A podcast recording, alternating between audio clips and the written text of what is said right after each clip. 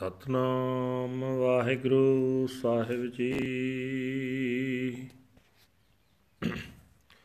ਬਿਰਾੜੀ ਮਹਲਾ ਚੌਥਾ।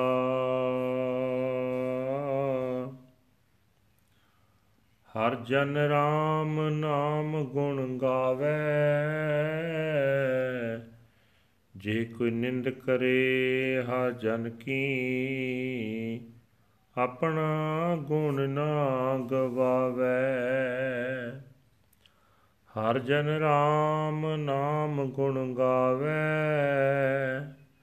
ਜੇ ਕੋਈ ਨਿੰਦ ਕਰੇ ਹਰ ਜਨ ਕੀ, ਆਪਣਾ ਗੁਣ ਨਾ ਗਵਾਵੇ। ਰਹਾਉ ਜੋ ਕਿਛ ਕਰੇ ਸੋ ਆਪੇ ਸੁਆਮੀ ਹਰ ਆਪੇ ਕਾਰ ਕਮਾਵੇ।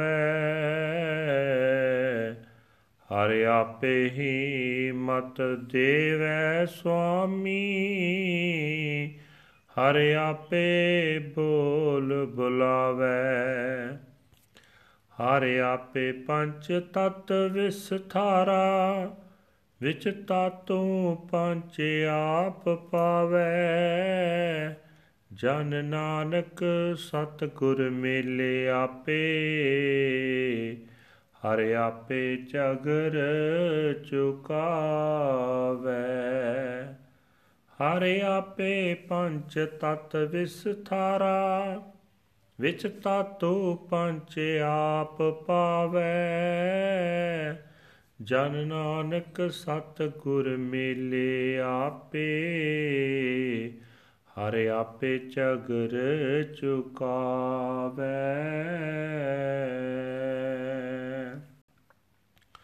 ਵਾਹਿਗੁਰੂ ਜੀ ਕਾ ਖਾਲਸਾ, ਵਾਹਿਗੁਰੂ ਜੀ ਕੀ ਫਤਿਹ। ਇਹ ਹਨ ਅੱਜ ਦੇ ਹੁਕਮਨਾਮੇ ਜੋ ਸ੍ਰੀ ਦਰਬਾਰ ਸਾਹਿਬ ਅੰਮ੍ਰਿਤਸਰ ਤੋਂ ਆਏ ਹਨ। ਧੰਨ ਧੰਨ ਸਾਹਿਬ ਸ੍ਰੀ ਗੁਰੂ ਰਾਮਦਾਸ ਜੀ ਚੌਥੇ ਪਾਤਸ਼ਾਹ ਜੀ ਦੇ ਬੈਰਾੜੀ ਰਾਗ ਦੇ ਵਿੱਚ ਉਚਾਰੇ ਹੋਏ ਹਨ। ਬੈਰਾੜੀ ਮਹਲਾ ਚੌਥਾ ਹੇ ਭਾਈ, ਪ੍ਰਮਾਤਮਾ ਦਾ ਭਗਤ ਸਦਾ ਪ੍ਰਮਾਤਮਾ ਦੇ ਗੁਣ ਗਾਉਂਦਾ ਰਹਿੰਦਾ ਹੈ। ਜੇ ਕੋਈ ਮਨੁੱਖ ਉਸ ਭਗਤ ਦੀ ਨਿੰਦਾ ਵੀ ਕਰਦਾ, ਤਾਂ ਉਹ ਭਗਤ ਆਪਣਾ ਸੁਭਾਅ ਨਹੀਂ ਤਿਆਗਦਾ। ਠਹਿਰਾਓ। ਇਹ ਭਾਈ, ਭਗਤ ਆਪਣੀ ਨਿੰਦਾ ਸੁਣ ਕੇ ਵੀ ਆਪਣਾ ਸੁਭਾਅ ਨਹੀਂ ਛੱਡਦਾ, ਕਿਉਂਕਿ ਉਹ ਜਾਣਦਾ ਹੈ ਕਿ ਜੋ ਕੁਝ ਕਰ ਰਿਹਾ ਹੈ, ਮਾਲਕ ਪ੍ਰਭੂ ਆਪ ਹੀ ਜੀਵਾਂ ਵਿੱਚ ਬੈਠ ਕੇ ਕਰ ਰਿਹਾ। ਉਹ ਆਪ ਹੀ ਹਰੇਕ ਕਾਰ ਕਰ ਰਿਹਾ ਹੈ, ਕੰਮ ਕਰ ਰਿਹਾ ਹੈ। ਮਾਲਕ ਪ੍ਰਭੂ ਆਪ ਹੀ ਹਰੇਕ ਜੀਵ ਨੂੰ ਮਤ ਦਿੰਦਾ ਆਪ ਹੀ ਹਰੇਕ ਜੀਵ ਵਿੱਚ ਬੈਠ ਕੇ ਬੋਲ ਰਿਹਾ ਹੈ। ਆਪ ਹੀ ਹਰੇਕ ਜੀਵ ਨੂੰ ਬੋਲਣ ਦੀ ਪ੍ਰੇਰਣਾ ਕਰ ਰਿਹਾ ਹੈ।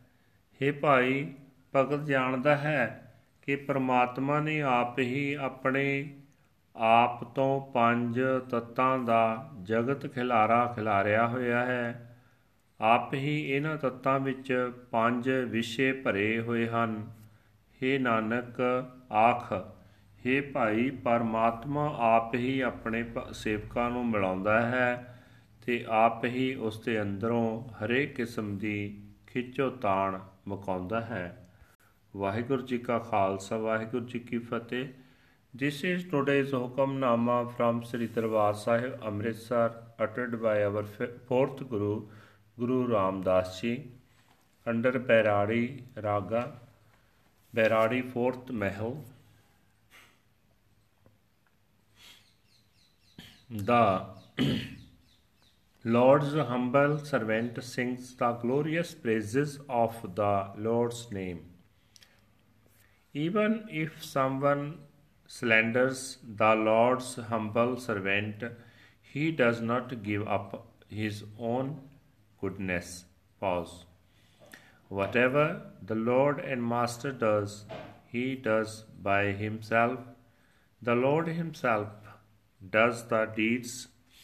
The Lord and Master himself imparts understanding the Lord Himself inspires us to speak. The Lord Himself directs the evolution of the word of the five elements. He himself infuses the five senses into it.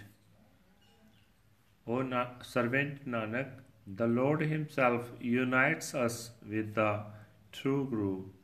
He Himself resolves the conflicts.